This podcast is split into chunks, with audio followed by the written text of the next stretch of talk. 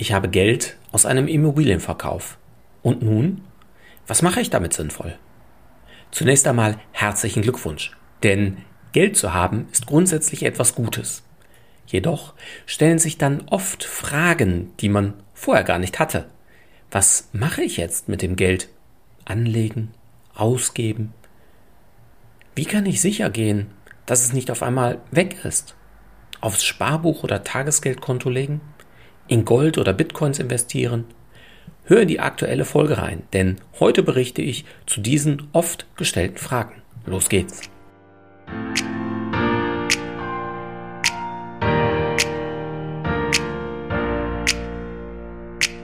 Herzlich willkommen zum Podcast deines Geldkümmerers. Werde finanzschlau und erfahre, wie du dein Geld clever und entspannt arbeiten schicken kannst. Direkt in deine Ohren von und mit Christian Schneider – deinem Finanzschneider und Geldkümmerer.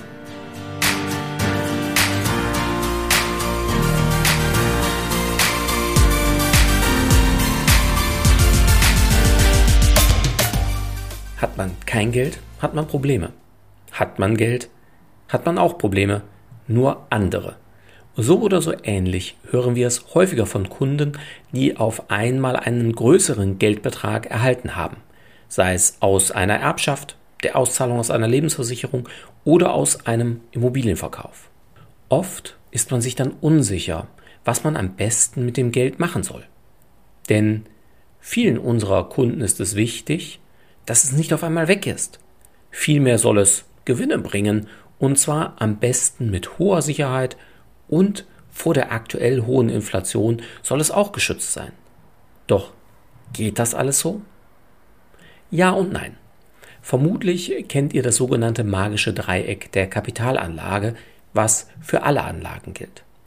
Es gibt zum einen das Ziel der Sicherheit, dann das Ziel der Rendite oder des Gewinns und das dritte Ziel ist das Ziel der Verfügbarkeit, also wie schnell man an sein Geld wieder drankommt, wenn man es denn dann müsste. Magisch ist dieses Dreieck, weil nie alle drei Ziele gleichzeitig maximal erreicht werden können. Wenn ihr einmal etwas anderes hört, rennt direkt einfach schreiend davon, beziehungsweise dreht euch einfach um und geht. Somit solltest du dir zunächst die Frage stellen, welches Ziel hast du? Was willst du mit dem Geld früher oder später machen? Soll es langfristig angelegt werden, damit du später zum Beispiel im Alter darauf zurückgreifen kannst, um deine Rente aufzubessern? Oder um dir dann das eine oder andere zu gönnen oder vielleicht um früher in Rente gehen zu können, früher mit der Arbeit aufhören zu können? Oder möchtest du es für deine Kinder und Enkelkinder bewahren? Oder möchtest du einen Teil des Geldes vielleicht schon im nächsten Jahr für eine Kreuzfahrt oder ein Hobby ausgeben? Vielleicht hast du auch eine selbstgenutzte Immobilie, die noch nicht schuldenfrei ist und überlegst, ob nicht eine Sondertilgung sinnvoll wäre, um die Schulden so schnell wie möglich loszuwerden. Dies sind die häufigsten Ziele, die uns unsere Kunden zurufen. Frage dich also, was du mit dem Geld vorhast und wann du es voraussichtlich brauchst. Warum ist das so wichtig? Weil es dir hilft zu prüfen, wie lange kannst du auf dein Geld verzichten, sprich wie lange kannst du es arbeiten schicken. Wie viel Risiko kannst du eingehen und welche Rendite, sprich Gewinn, kannst du somit erwarten? Anhand deiner Ziele sollte sich dann auch immer der Anlagevorschlag für dein Geld richten. Prüfe aber nicht nur den Anlagevorschlag in Gänze, sondern auch jede einzelne Anlage anhand dieses magischen Dreiecks. Frage im Zweifel bei deinem Anlageberater nach, so lange, bis er dir alle drei Facetten des magischen Dreiecks erklärt hat. Und wie gesagt, behalte im Hinterkopf, es werden nie alle drei maximal gleichzeitig erreicht werden können. Das heißt, man muss entweder bei einem oder bei mehreren Punkten Abstriche machen. Und das sollte man einfach vorher genau für sich prüfen. Wenn du dann für dich oder mit deinem Anlageberater zusammen eine erste Anlagestrategie entwickelt hast oder ihr die gemeinsam entwickelt habt, bist du einen entscheidenden Schritt weiter. Denn es sollte sich so ergeben, welche Anlagen für dich überhaupt Sinn machen. Sprich, ob du das Geld auf ein Tagesgeldkonto legen solltest oder lieber in eine neue Immobilie, in einen Fonds, in einen ETF und so weiter investieren solltest. Wobei es nicht immer nur eine Anlageform sein muss.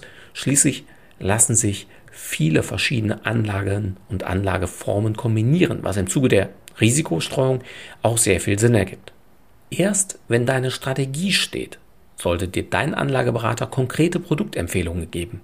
Macht er das schon früher, besteht die Gefahr, dass er die, ja, sagen wir mal, Produkte der Woche verkaufen will. Und das ist oft nicht in deinem Sinne. Prüfe in diesem Zuge auch, wie unabhängig dein Berater arbeiten kann und ob er es denn konkret auch tut. Wenn er beispielsweise dir nur Fonds von einer Gesellschaft anbietet, frage kritisch nach.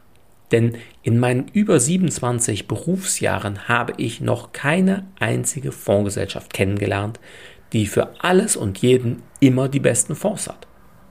Besprich mit deinem Anlageberater auch, wie intensiv du dich um deine Anlagen selber kümmern möchtest. Denn es gibt Kunden, die gern alles selbst in die Hand nehmen und den Berater als Coach nutzen, um die Strategie zu erarbeiten. Andere wiederum wollen sich eben nicht täglich darum kümmern müssen, weil ihnen die Zeit oder eben auch die Lust fehlt. Dann brauchst du einen Berater, wie zum Beispiel den Geldkümmerer, der dich auf Dauer mit deinen Anlagen begleitet, proaktiv auf dich zukommt und bei Fragen immer zur Verfügung steht. Besprich somit mit deinem Berater, was auch diesbezüglich deine Wünsche sind. Fassen wir für heute zusammen. Sei skeptisch, wenn dir jemand die eine ganz tolle Anlage verspricht. Erfahrungsgemäß klingt es auch richtig, richtig toll und am Ende ist das Geld weg. Also zumindest du hast es nicht mehr und irgendwer anders hat es dann. Überlege dir, was du mit deinem Geld vorhast. Wenn du noch keine konkrete Idee hast, besprich auch dies gern mit deinem Anlageberater. Prüfe, wie unabhängig und wie sehr in deinem Sinne dein Berater wirklich arbeitet. Suche den passenden Berater für dich, ob einmalige Strategieberatung oder eben auch dauerhafte Begleitung. Und dann setze deine Strategie konsequent um. Denn die beste Theorie hilft nicht, wenn sie nicht in der Praxis gelebt wird. Ach ja, ein letztes Wort für heute. Wenn du dich jetzt fragst, ist heute denn der richtige Tag, um mit der Geldanlage zu beginnen? Oder sollte ich bei all den Unsicherheiten da draußen nicht besser noch was warten? Ein ganz klares, heute ist immer der beste Tag, um zu starten. Das ist ein bisschen plakativ, trifft nicht 100 Prozent, aber da kann ich dir nur empfehlen, höre hierzu gern meinen Podcast mit dem Titel Wann ist der beste Tag, um Aktien zu kaufen? Denn das gilt nicht nur für Aktien, sondern auch für viele andere Geldanlagen. Hör da mal rein, da hörst du dann noch etwas detaillierter von mir, wie ich das Ganze sehe. Ich wünsche dir für heute, bleibe neugierig, entspannt und werde finanzschlau. Abonniere gern meinen Podcast, höre weitere Folgen und sieh dir gern auch unsere Videotutorials an. Bis bald, sagt dein Christian Schneider als dein Finanzschneider und Geldkümmerer.